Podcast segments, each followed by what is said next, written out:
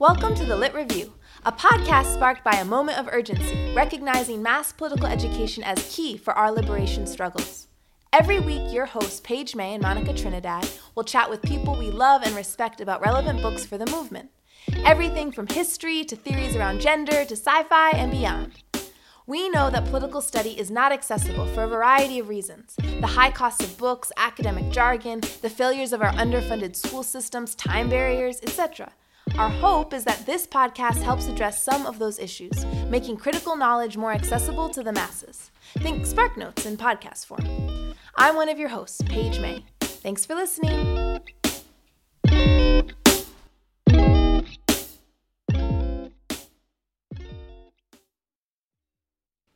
All right. Hello. We are here today with episode 28. Hey, yeah. um, so we're actually today sitting in Page May's apartment, um, in this beautiful, gorgeous apartment. I love. There's just books all around us, um, and it's really beautiful. How are you doing today, Page? It's I'm good. It was a hectic but beautiful morning. I'm actually really excited. We have right now as we speak, we have this crew of uh, young people and folks from BTGNC who are working together. Young people from Assata's and BTGNC who are doing a train takeover around the new No Cop Academy, and so they're out there spreading the good word, talking about this 95 million dollar cop school that Rahm wants to build, which is so bogus. Yeah, so it was it was a little hectic getting that up and going, but I'm excited to check Twitter. Yeah, people were like, "Wait, you're leaving us?" And we're like, "We're sorry, we have to record this podcast, but I, they're in good hands." Um, and BTGNC, that's Black Transgender Nonconforming Collective, along with Assata's Daughters, um, and uh, Dyke March Chicago is actually going to join them as well. So it's gonna it's it's powerful. We can't wait to check Twitter after this podcast. But um, I am super excited about who is with us today.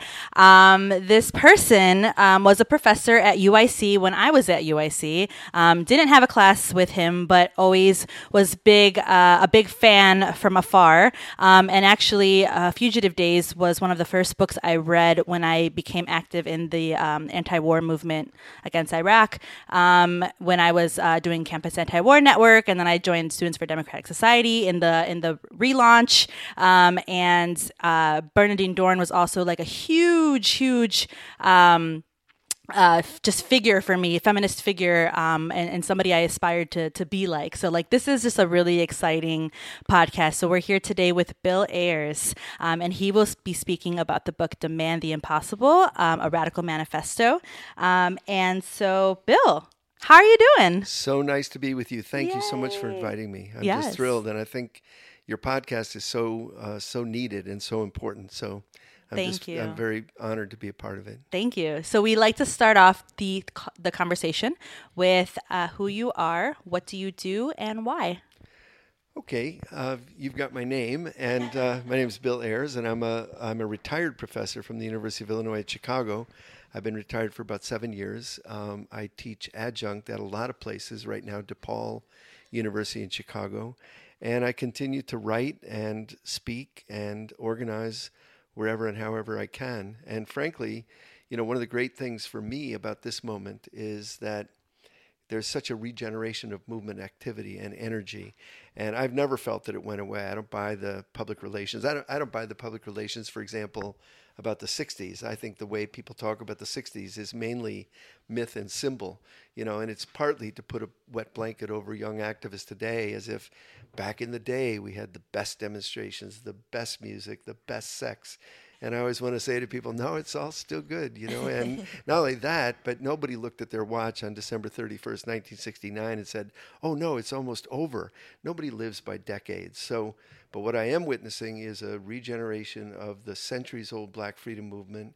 That is beyond thrilling. That's something that we all have to dive into and be excited about. And so there's that. And also, I think undocumented and unafraid, the queer movement is more militant and more energized than ever. We have a lot of work to do to connect these movements to bring mm-hmm. war into the into the conversation and so on.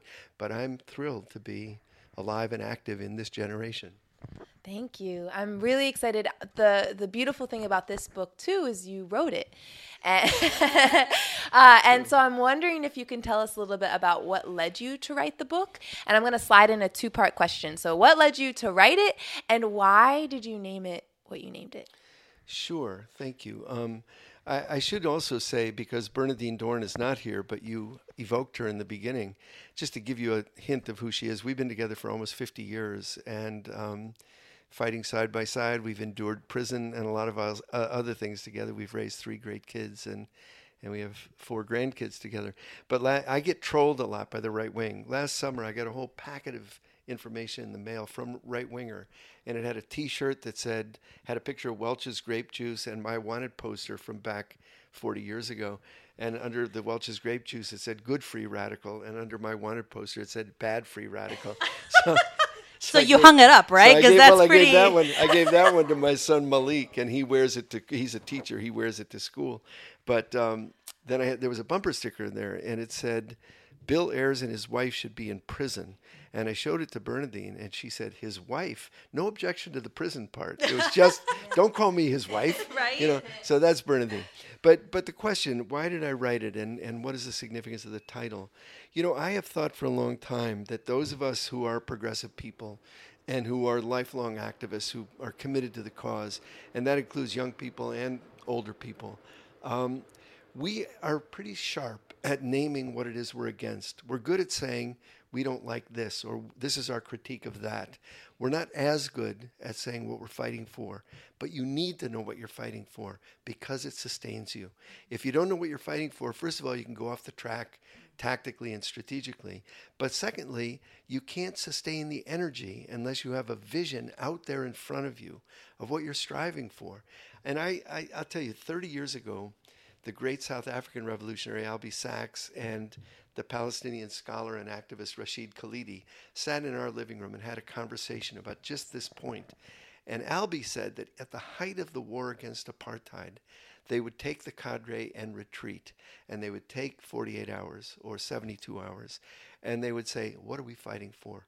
And they would spend two, three days discussing that. And he said, The reason we did it, people would say, It's too urgent. We can't take time off. And Albie and, and the other leadership would say we must take time off because if we don't know what we're fighting for, we will do the wrong thing today and we won't have the energy to sustain into the world we want to build. That's what motivated me. The idea that it may be utopian. I've often been accused of being a romantic or a utopian, but and I plead guilty to a degree. I'm not utopian in the sense that I'm naive, but I am concerned about articulating a vision of what we want. And this book was an attempt to do that. What are we fighting for? And the, the title comes from um, a piece of graffiti that was all over France and the United States in 1968. And sometimes it's attributed to Che Guevara. But the graffiti was all over the walls, and it would say, Be realistic, demand the impossible. And that's a nice way to think about it because why would you demand the possible? So, why would you get into a debate about health care and say, "Oh, we're fighting for Obamacare"? We're not.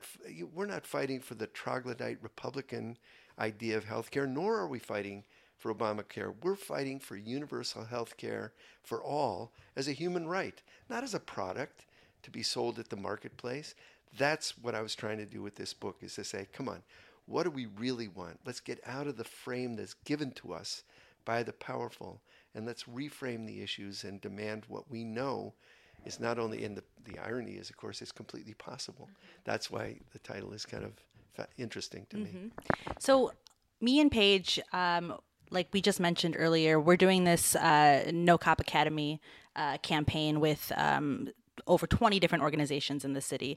Um, they keep endorsing every day, right? Um, and we're demanding to uh, basically defund the police, right? Um, and to many people, they see that as impossible. They're like, no, you, there's no way that you can't have police. There's no way that you can just defund them like that, right? Um, and so, how does this book break down how you demand the impossible and how does this book break down like how like strategies tactics like how do you find figure out how you um how how you know what you're fighting for well one of the things that's so great about about framing it in this in this demonstration that's going on as we speak is that it's a classic example of saying, okay, what is it that we want? We look at Rahm Emanuel at our at our leadership in our city, and we see him closing 50 schools or 50 plus schools in the black community, in the brown community.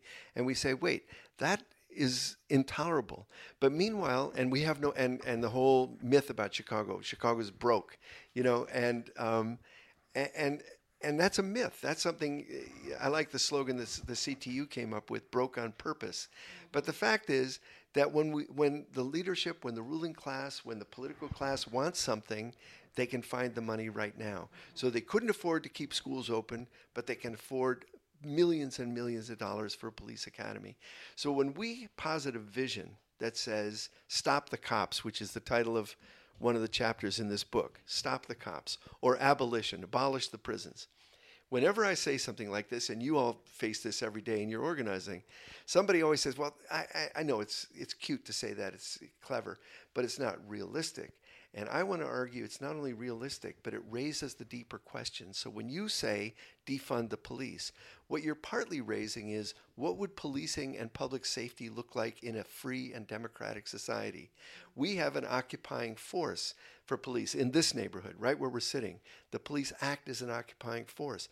When they stop young black people on the streets and harass them, that leads sometimes to fatal confrontations. That's what we want to stop. And and we say, well, you got to have police. That's falling into a trap that's already laid for us. So reframing by saying by asking a question like what would policing and public safety look like in a free society with free people? What would that look like? So very quickly just to go off this for one second and then come back to your question. I was in Greece about I guess 5 or 6 years ago I was invited to speak at an anarchist convention. And of course, when I got there, I immediately said, "Are you really anarchist? Because you're having a convention. That doesn't seem that doesn't seem right." and, and, we had a good time. But uh, through mutual friends, I went out to an island five hours from Athens, where a, a man named Manolis Glezos had been the mayor, and I spent the day with Manolis. Manolis, you haven't heard his name, but he's quite famous in Greece. When he was 14 years old, he took took the Nazi flag off the Acropolis during the occupation, the German occupation of Greece. He, he was hunted, his brother was killed, um, he spent a lot of time in prison, um, but he maintained his radical outlook on life, his revolutionary perspective. And we spent the day together. He's in his mid 90s. I read about him last month. He was arrested in front of the Greek parliament last month. Um, so, wow. I mean, you know, that's a lifetime commitment. But Manolis and I, when we were walking back to the boat, he said to me, you know, very earnestly, he said to me, you know, Bill, I think you have the same problem in the United States that we have here. And I said, what is that? And he said, what prevents us from making a revolution is we don't think large enough. We don't think what we really want. What would it look like if we were really free? Not what they've given to us, not phony little choices between Tweedledum and Tweedledummer, but really something profoundly different. And he said, and frankly, I spend a lot of my time trying to give people a sense of confidence.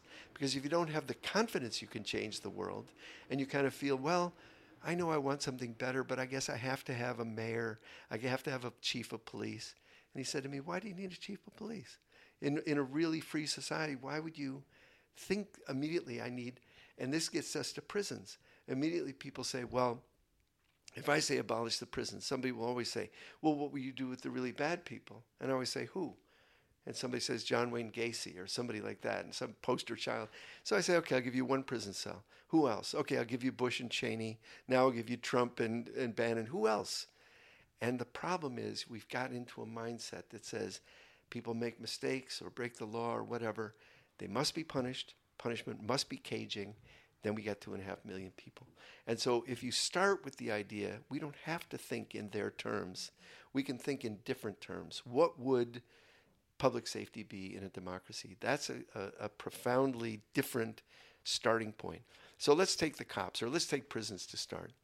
When I talk to college students and get down this road of abolishing prisons, the first thing people say is this idea that somebody must be in jail. But then once we unpack that a little bit, I often say to people, well, let's think of a thousand alternatives to caging. Okay, i will accept some of your critique. Now let's think of a thousand alternatives. And you know, smart people sitting in a room, 10 smart people, in a half hour can come up with a thousand alternatives to caging.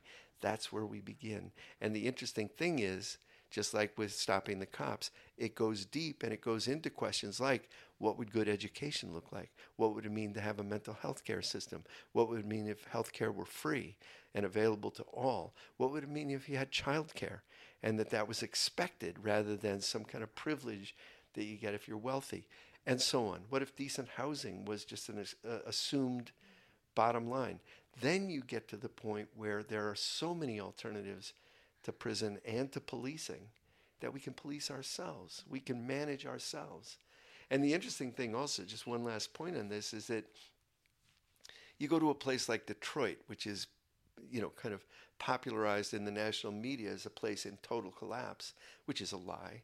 You go into some of the poor communities in Detroit, and they've developed ways to survive and take care of each other because the cops don't come, because public transportation doesn't exist, because they are food deserts. So, how do they do it? Well, they do it because people aren't stupid.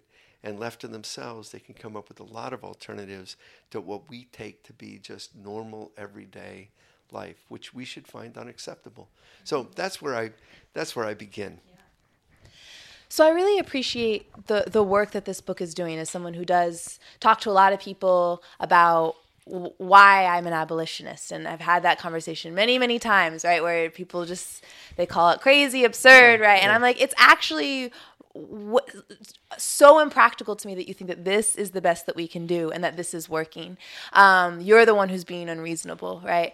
Uh, and so I appreciate that you're you're you're you've created something that can help people think through these things because it is a patient con- it's a conversation that does require patience i think um, and people are owed that uh, but i'm wondering what how how do you not necessarily the specific argument that you're making, but in your chapters, um, and we, we, I'm curious about what other issues you talk through as well. But do do you just sort of pose thoughtful questions or you do you feel you need to lay out a history of how we got here do you feel you need to offer an alternative what do you think is necessary to make that to to get people to take it seriously yeah i i, I want to go through that but let me start with this notion of patience and impatience because in a way you've nailed something that i think every organizer has faced in his or her life which is yes, we need to be patient sometimes, mm-hmm. and we need to be deeply impatient other times.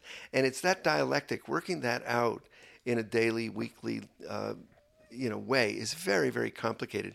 It's kind of like, you know, I see this bumper sticker around now and then that I like that says, um, if you're not pissed off, you're not paying attention. And I agree with that. If you pay attention, like this has become popularized because of the murder of Heather Heyer in Charlottesville. You know, she apparently in her on her Facebook, her slogan was, um, if you're not outraged, you're not paying attention. And I think that's true.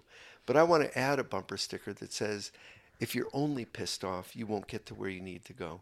You have to temper being pissed off with love and generosity and solidarity and community. And how you do that in a daily way is almost, I mean, it's excruciating. so, yes, patience and impatience, um, a vision and hard work, all of that together and working that out daily is, is, is the job of a, of a radical, of an organizer. So the way that I've laid this out is the first thing, and this is, I really do believe that this is a, a first requirement for radicals and for revolutionaries and for progressives is the idea that we need to unleash our more radical imaginations. That is, we're, we're not imaginative enough. And one of the things I love about you two, but also the movements that you participate in, is you're big believers in poetry, you're big believers in dance, you're big believers in love and art. And I think that, and you're producers of those things. And I think that without that, we go off the track. So I think, I think our imaginations need to be unleashed, and we need to get out of the, the the box that we're put in. You know, I think of education, which I I've been a teacher all my life, and and as well as an organizer. I think there are common edges to those two callings. Um, but but one thing that has always been true uh, for me as a teacher is that you know you kind of need to start where people are, but you also need to kind of be have one foot striving towards a world that is not yet. You have to challenge people to think differently, and uh, and you have to challenge yourself. I mean, one of the great things about being a teacher or an organizer is you're always learning from your students or the, the other people. I mean, a certain approach to teaching and organizing sees that when you knock on a door, you assume a three dimensional creature is going to be there. You assume that this person has a history, a, a mind, a, a, body, a spirit, a, a dream, a hope that somehow has to be taken into account. Teachers do the same thing. We start by seeing the students before us as, as full human beings. So you know, reframing the debate is like this. This is this is where I think I begin. So in teaching, every politician who gets to a microphone starts by saying we need to get the lazy incompetent teachers out of the system. And you know, as a parent and a grandparent, I listened to that. What am I going to say? No, we need to keep the lazy incompetent teacher there for my granddaughter. No, of course, you framed it even though it's a, a, false issue and a myth, you framed it and you won. If I get to the microphone first, I say every kid deserves a caring, compassionate, um, intellectually curious, well rested, and well paid teacher in the classroom. I win that debate. So, our job in part as radicals is to reframe. So, each chapter, you were asking about. About kind of how I laid this out.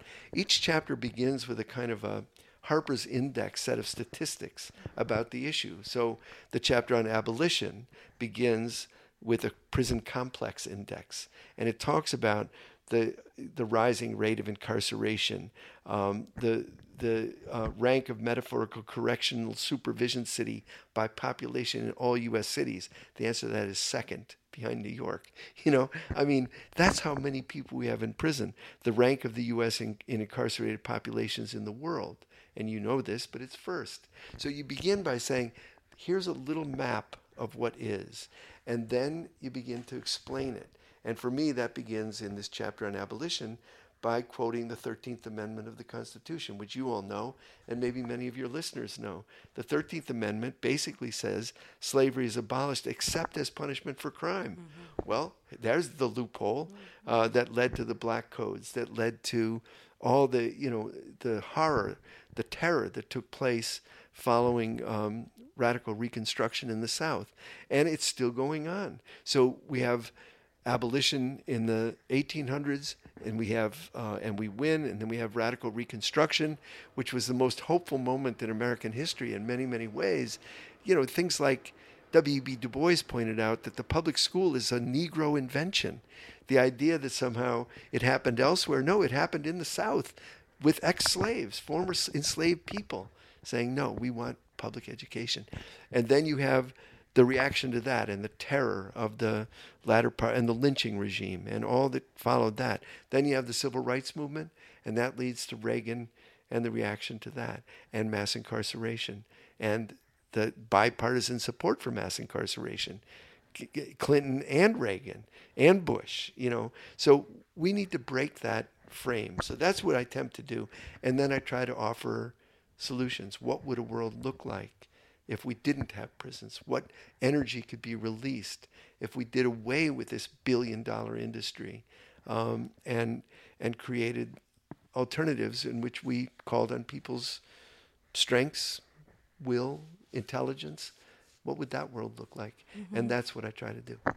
You started to break down the chapters a little bit. Can you keep can you keep going into that? Like what are some of the other chapters in this book? In a funny way, each chapter is a bumper sticker. So the first chapter is is called Possible Worlds and that's where I make a plea for unleashing our imaginations. But then you have the substantive chapters. Chapter 1, disarm.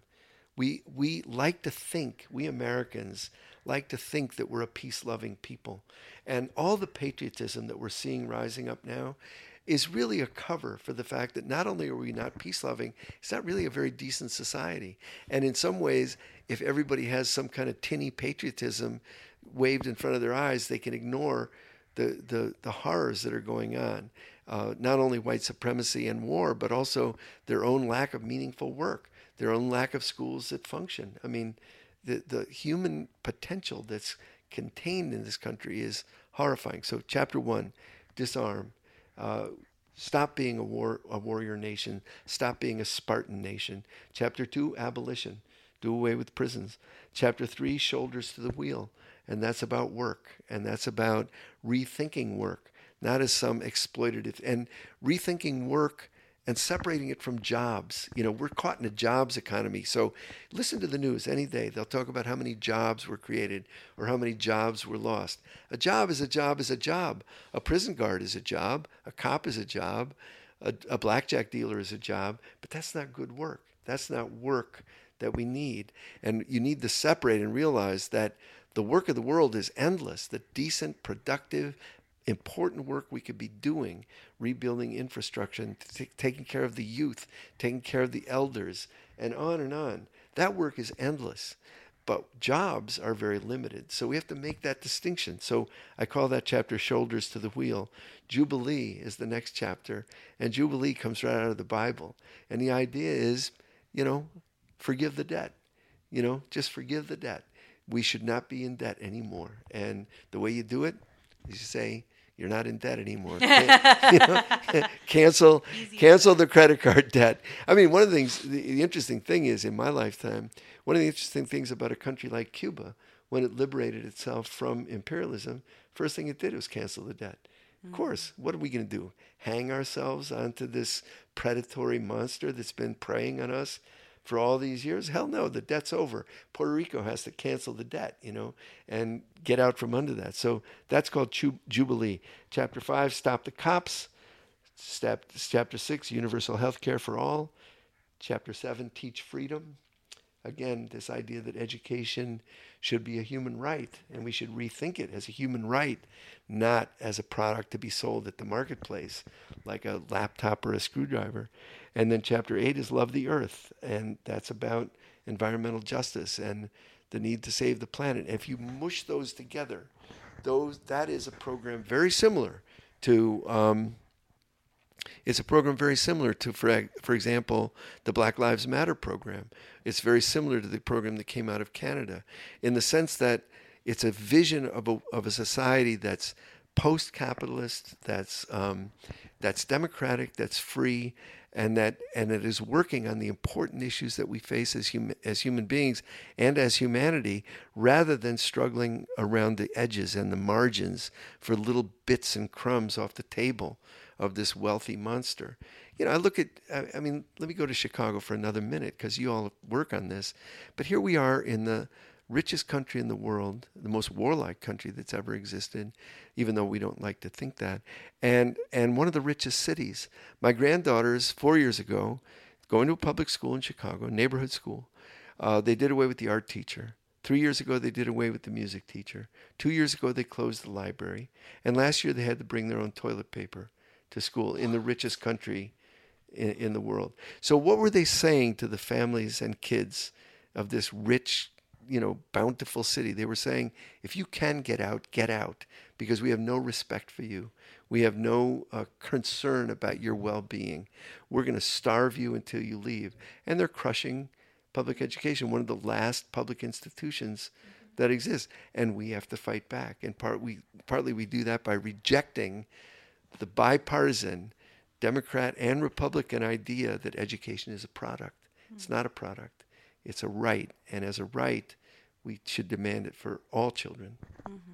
Okay, I have a lot of questions, but uh, how do, when you say demand the impossible, who do you think you are making the demand of? And is it as simple as you demand Rahm Emanuel, da da da, you demand, right? Is it, is it, and I, I, I can I'll give a little bit of sort of the the thing I'm thinking through and the thing I think through a lot is what when you reframe the problem you often find the it, it one of the immediate results of that is that you I think find that you are more powerful than what the system would have you believe day to day. Um, when you open up what you're asking for and you decenter, you know, the mayor or the government um, and what they're offering, it sometimes means that the community, right, is able to meet some of those needs in different ways. And so I, that's sort of what I'm getting at is I don't, and I don't think that there, it's a one or the other. But can you talk a little bit more about, you know, are we just demanding this from our elected officials, or is this also a demand of ourselves in some way? Uh, you know, I think, Page, that it's that it's. Um, absolutely not a demand of the powerful. It's not a demand on the powerful. It's a demand on ourselves. And and so I'm glad that you framed it that way because I know you think this way. And one of the problems that we have and one of the trick bags we get caught in all the time is that we think that where power and change happens is at the top. And it's actually completely wrong. The way you just said it that people come to to understand that they have more power than they thought they had. As a teacher, as an organizer, I've always thought my main job isn't teaching a subject matter or isn't introducing a piece of literature. My main job is to reveal through somehow creating an environment and creating a challenge to reveal the agency that everybody already has.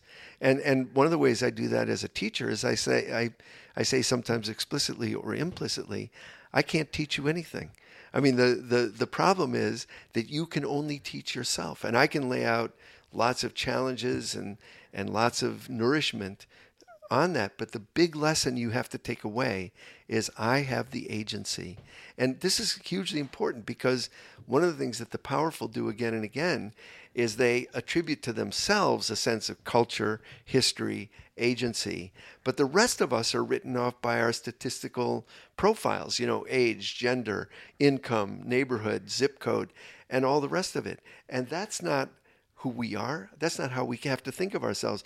But we hear so often you're a young black woman living in a certain neighborhood. That becomes a definition that you have to break from by recognizing that you weigh more than that. You have agency that carries you way beyond that. When I think about social change, the only and I, the only thing I think about is fire from below. That is, I don't think if you look, take even a glance at history, Lyndon Johnson passed the most far reaching civil rights legislation since Reconstruction. He was a cracker from Texas. He was not part of the Black Freedom Movement. He responded to the Black Freedom Movement. But if you go back and look, Martin Luther King wasn't asking for a meeting with Johnson. Johnson was asking for a meeting with Martin Luther King. And there's a reason because fire was coming from below. And that's what brings about change. Yes, there was a politician there who was effective and responsive. But that's that would never have happened. He didn't have a change of heart. We act as if today, if we could get the right candidate in with the right heart, if we could convince the person that to change their mind, then everything would be better. Absolutely false. Franklin Roosevelt wasn't part of the labor movement, but he responded. Abraham Lincoln, most tellingly, was not only never belonged to an abolitionist party, but you've probably never read his first inaugural address. The second inaugural address is the one that's in the civics books and in the history books, because that one could have been written by Frederick Douglass. The first inaugural address, he basically genuflects in front of the slave owners and says, I won't disrupt your enterprise. That's a stupid address. That's that's history rolled over that one. But do you think Lincoln just changed his heart? He changed his heart when Frederick Douglass and Harriet Tubman and John Brown did what they did and never let up. And that's what changes the world. So our job is not to fall into the trick bag of saying if we could get the right mayoral candidate, if we could just get behind the right person for president, all would be well. That's just a false that's a, a false trap. And so we can't go that way. I think we we demand of ourselves to rethink education, to rethink healthcare, to rethink policing and prisons and war and when we demand that of ourselves and do the serious rethinking and build a movement that can carry that new thinking forward, that's when the world will change. Mm-hmm. I have so many questions. Um, who do you think is demanding the impossible right now in Chicago? Well, I see it everywhere. And the thing, you know, one of the things that people who, commentators and talking heads and politicians, and especially the, the corrupted Democratic Party, when they think about um, when they think about who's, uh, you know, how to build a resistance, they think of themselves and they think of it in that very narrow frame. Democrats, Republicans. So the night of the election of Donald Trump, the Democratic leadership was all prognosticating and saying, oh, either they were saying, oh, it's a catastrophe. We've never been in a worse place in our lives, which is nonsense. They should try to think what slavery was like, you know. But but or they they were saying, our problem was we didn't appeal to the white working class. That, that analysis came out right away from the Democrats. And what does it even mean? They're saying, oh, the white working class in, in Pennsylvania was aggrieved. Oh, really? Was the black working class doing great? And what is the white working class anyway? How do you separate it? I mean, it's a white supremacist concept from the get go. So I get impatient with that. And I think that what we see in Chicago today, it's not like we're straight, starting from zero. Again, the talking heads act like, what are we going to do about Trump? Where do we start? Where do we start? It's already started. It's been going on. So you look at at Chicago and you look at organizations like Black Lives Matter and Assata's Daughters and Ella's Daughters and um, BYP 100, and you can just go across the board, undocumented and unafraid, fight for 15. I mean, folks like us, we, we can't get to everything that's happening, right? So you had to come here and leave a demonstration that was happening over there. That's because there's activity bubbling from below, and it's not always visible. You have to pay attention if you want to be a part of it, but it's always there. And what's going on right now in Chicago is so exciting that I have pro- hardly have time to sleep. You know, I feel like there's always Same. another another rally to attend, another street demonstration, another meeting, because we're trying to get it right, and we're and and we're responding to the action that's actually happening. So I think that we are in a more remarkable place than we would be we can't get we can't get deflected into taking all this energy into the next election, and I worry because I see that tendency. We can't get deflected into saying, um, "Well, there's nothing happening," and that's what kind of the commentariat says. But it's just not true. There's a lot happening, and we need to get with it. We need to join it, but we also need to talk to each other across movements, as as many have said. You know, um, uh, you know, we can't build single issue movements because we don't lead single issue lives. And that's a hugely important thing.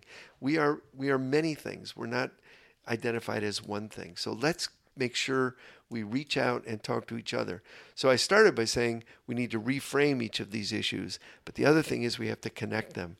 So we have to see the ways in which war and warming are connected. We have to see the ways in which scapegoating and um, and white supremacy linked to mm-hmm. occupation and war. We have to mm-hmm. make these connections, and this is going to be a moment of real um, forward motion. I think we're in it, mm-hmm. and in some ways, the election of Trump, what it does for us is that it disrupts what would have been normal. It creates an abnormal I, situation. So Bernardine and I were going to the inauguration anyway. And we were certain that Clinton was going to win. And we were part of a contingent that was going to go and build a, a peace ball. And we had our peace signs. And what would have been normal life would have been the warmongering Hillary Clinton in the White House and us with our peace signs. And we would have all been normal and everything would have been normal. But then what happened is this maniac got elected and it disrupted us. And while I wouldn't wish that on anyone, and he did run a fascist campaign, the fact is we now have to rethink everything. That's healthy for us. Let's rethink and let's not say back to the Democrats, let's hope Hillary wins. No, there's alternatives to the Tweedledum, Tweedledummer world. We have to build those alternatives right here. And the chapters that you laid out for us really enforce what you're saying about how we don't live single issue uh, lives. Um, and something I like to talk about with authors when we have them on is what are some things that you wish you would have included in this book that you didn't? Ah, so much, so much. You know, I think that you know the world keeps turning and the world keeps growing and and being more powerful. So and more more information comes in. I mean, one of the things to me, the rhythm of being a, a good uh, the rhythm of being an activist, but the rhythm of being even a moral person or a good resident, a good citizen.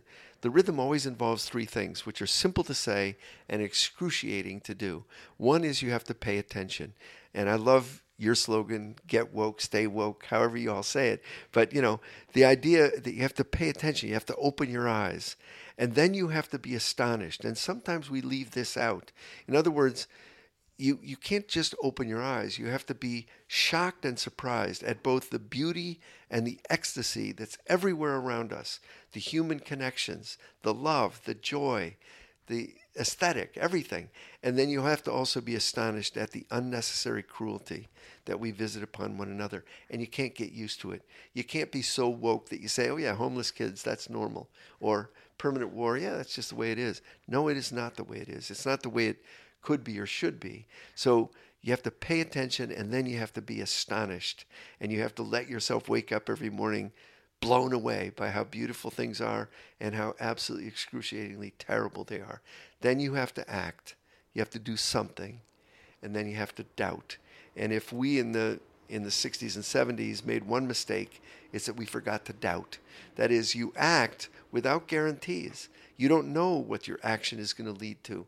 My entire life, I've been told, don't do that, it'll turn people off. I've been told that my whole life. So I, in some ways, I stopped paying attention to it. But you have to then evaluate your action by doubting. In other words, or rethinking. You could call it rethinking. So once you act, you have to say, what did I do? What did it accomplish? And I was told, for example, the first time I was arrested at a sit-in, I was told it would turn people off. If you go back and look at the at the polling numbers, when people sat in at lunch counters or went on those inter, interstate buses, now it's 100% approval. Back then it was 20% mm hmm approval. People said, "Oh, you're you're doing bad things for race relations," you know. So I, you know, you act, but then you have to go back and say, and here's the criteria by which you doubt or, or rethink. You say, who did I educate and what did I learn? If you didn't educate other people, then I don't care how you looked on the nightly news. That's irrelevant. I don't even care how many people you brought out. The question is, did you educate people around issue, rethinking the issues? And did I learn something so that my next time out, I'm going to be more effective, more powerful, and so on?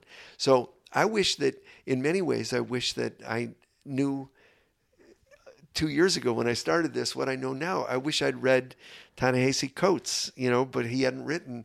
I mean, I'd read some of his stuff, but he hadn't written Between the World and Me, and he hadn't written the current book. I mean, that's the the whole thing is you have to kind of open your eyes and keep taking things in. You can't be satisfied. And so I look at this and I and I think, for example, I mean, the environmental justice movement was very much in the in the works when I was doing this. But I think now I look at I look at uh, how how I look at things like Standing Rock, which I didn't really know about. I mean, I didn't know about it the way they know about it. So I don't think I don't think I'm informed enough by indigenous resistance in this book. I don't think I'm informed enough by feminism in this book. It's not that those things weren't there. It's just that, you know, I'm still trying to keep up and learn and and be a part of things. So yeah, I I would write a different book today. In fact, one of the things that happened to me, I wrote my first book when I was 45 years old. I'm now 72 and I've written, I don't know, 20 books.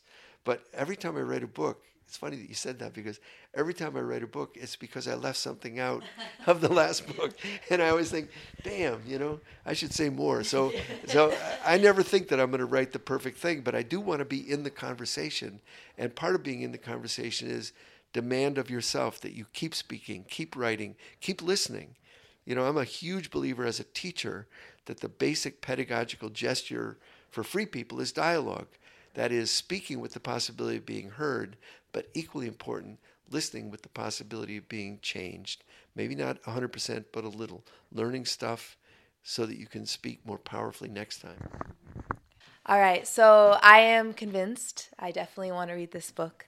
Thank you for writing it and thank you for talking with us. If you, uh, again, the book is Demand the Impossible, a radical manifesto by Bill Ayers uh, from Haymarket. And so, if you wouldn't mind, Bill, closing us out with a final word and a favorite passage from the book. You know, I, I really appreciate what you're doing. And I think one of the things that, as radicals and revolutionaries, that we shouldn't forget is we have to take a minute and read. We have to read and we have to study. It's not enough to be. Um, to be active and to be courageous. Those things are important, but you have to be thoughtful. And so I'm a huge believer in reading. And I, Ta-Nehisi Coates, I heard him once speaking to a group of young people who wanted to be writers, and they asked him what they should read. And he said, read everything. And I thought that was a great response. I look around your house page and I say, yeah, you're a person who reads everything. That's what you should do. Um, you know, so I, I want us to be thoughtful. I want us to study. But your point in the beginning about our own agency and our own importance is huge to me. I remember the the great um, European revolutionary Rosa Luxemburg at the turn of the last century. She was put in prison because she refused to uh, support World War One, her own government in in the imperialist war, and friends of hers wrote her often. She was letters back and forth. A friend of hers wrote her and said, Rosa, we're desperate without your leadership. We don't know what to do without you to lead us. And Luxemburg wrote back the most brilliant letter. It began by saying, first of all, stop whining. And I think that's good advice. That's good advice for the left. Stop whining. What good does it do? Where is it going to take you? And, and, and, you know, it's just a waste of energy. And then she said, but the other point is that uh, the, the, the, my advice to you is that you need to be a mensch, M E N S C H. It's Yiddish. Um, you can Google it. But then she says, I can't tell you, I can't define mensch for you, but a mensch is someone who loves her own life enough to enjoy a bottle of wine with friends, to enjoy a good dinner, to marvel at the sunrise, to take care of the children and the elders. But a mensch is also someone who loves the world enough to put her shoulder on history's wheel when history demands it. You work that out day to day. You work out how you will you know, love your life and love the world, how you will be an activist and a decent person. Work that out collectively, work that out individually. And so that's my advice to everybody. Be a mensch, demand the impossible, and, uh, and, and get busy. So let me read just one. You tell me. I mean, I'll read a little bit um, from this book, and and it, and it, it's from the beginning about the imagination, and it begins. What if that simple, humble question might be the single spark that can ignite a massive prairie fire, provoking us to leap beyond personal speculation into the vortex of political struggle and social action. This is how it's always been. This is the world as we've always known it. But why is it so? Who benefits and who suffers? How did we get here? And where do we really want to go? What if we took a radically different angle of regard and questioned the insistent dogma of common sense? What if we unleashed our wildest imaginations the what if question might then blow open the spectrum of acceptable possibilities and take us down a rabbit hole or up into orbit, onto one of life's restless and relentless journeys, exploring, experimenting, orbiting and spinning, inventing and adapting, struggling toward knowledge and enlightenment, freedom and liberation, fighting to know more in order to do more. All's well, says the town crier, making rounds through the village and lighting the lamps for the night. Perhaps it's simply a reassuring thought for the townspeople, or perhaps there's a more malevolent message the toxic propaganda that the status quo is inevitable and that there's no alternative to the way things are. The dissident, the artist, the agitator, the dreamer, and the activist respond No, all is not well. The current moment is neither immutable nor inescapable. Its imperfections are cause for alarm. For the exploited and the oppressed, the status quo is an ongoing act of violence. Activists announce through their lives and their work that a new world is in the making. Get busy.